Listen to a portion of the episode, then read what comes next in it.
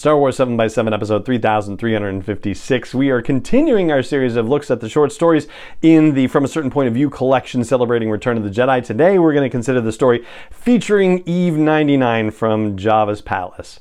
Punch it!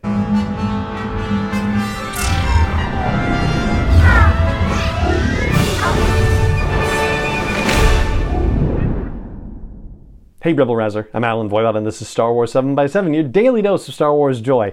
And thank you so much for joining me for it. So the story we're going to check out today is The Key to Remembering by Olivia Chadha. Hopefully I'm saying that close to correct.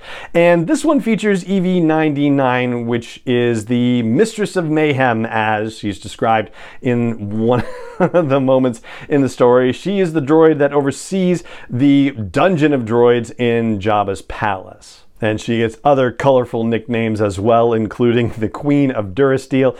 This is one of the stories that takes place for the most part during the events of Return of the Jedi. I would say it's sort of an in-between situation in that you know the Moff Jerjerrod story we talked about a couple of days ago that's all within Return of the Jedi. The Max Rebo story we talked about yesterday is mostly not within Return of the Jedi.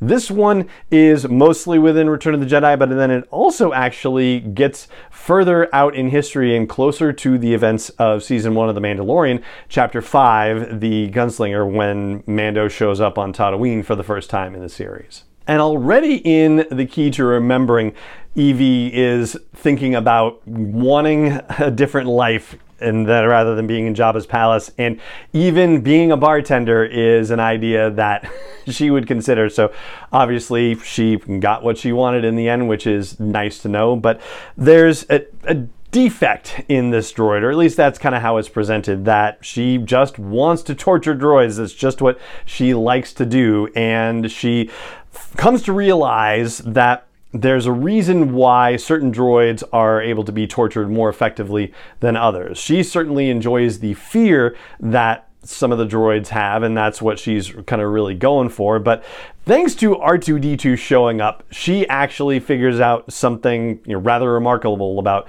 the droids and why some react differently than others. And it's actually related to something that she's trying to figure out for herself, which is basically her own free will. But we find out that there's a reason why she hasn't been able to figure that out. And there's almost even sort of a Groundhog Day kind of scenario that happens potentially with this as well. So the, the story has a lot of really kind of deep reflection about uh, remembering and memory built into this in this whole tale. What's particularly fun about this story is the interaction between R2D2 and EV-9D9.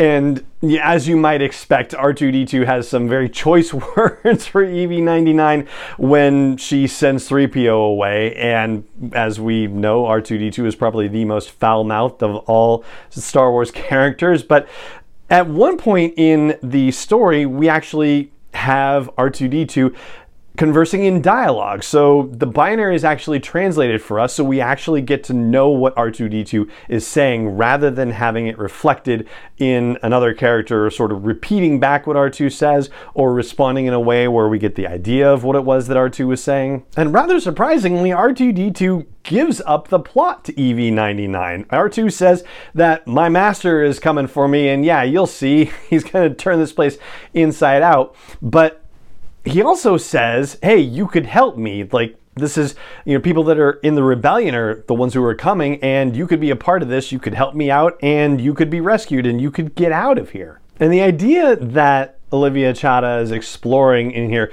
was actually so compelling that I, you know, the only negative thing I have to say about the story is that I wish.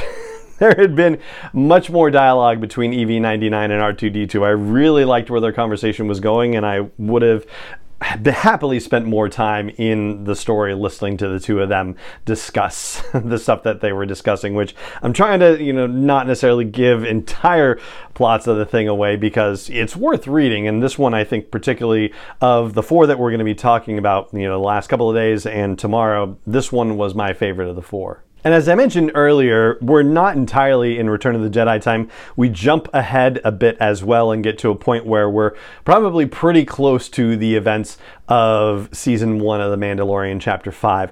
The reason I say that is because EV-9D9 is now tending bar at the cantina, and there's a reference to Peli Motto, but she doesn't actually show up in the story. But R5D4 shows up, and at one point, R5D4 says something about, like, hey, did I tell you about that time I helped the rebellion?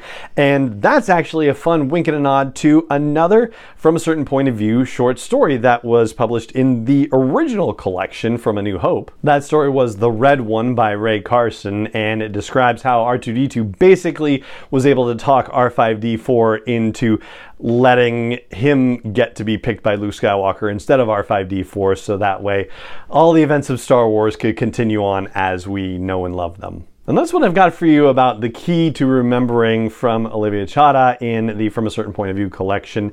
And that is going to do it for this episode of the podcast. It just remains for me to say thank you so much for joining me for it, as always, and may the Force be with you wherever in the world you may be.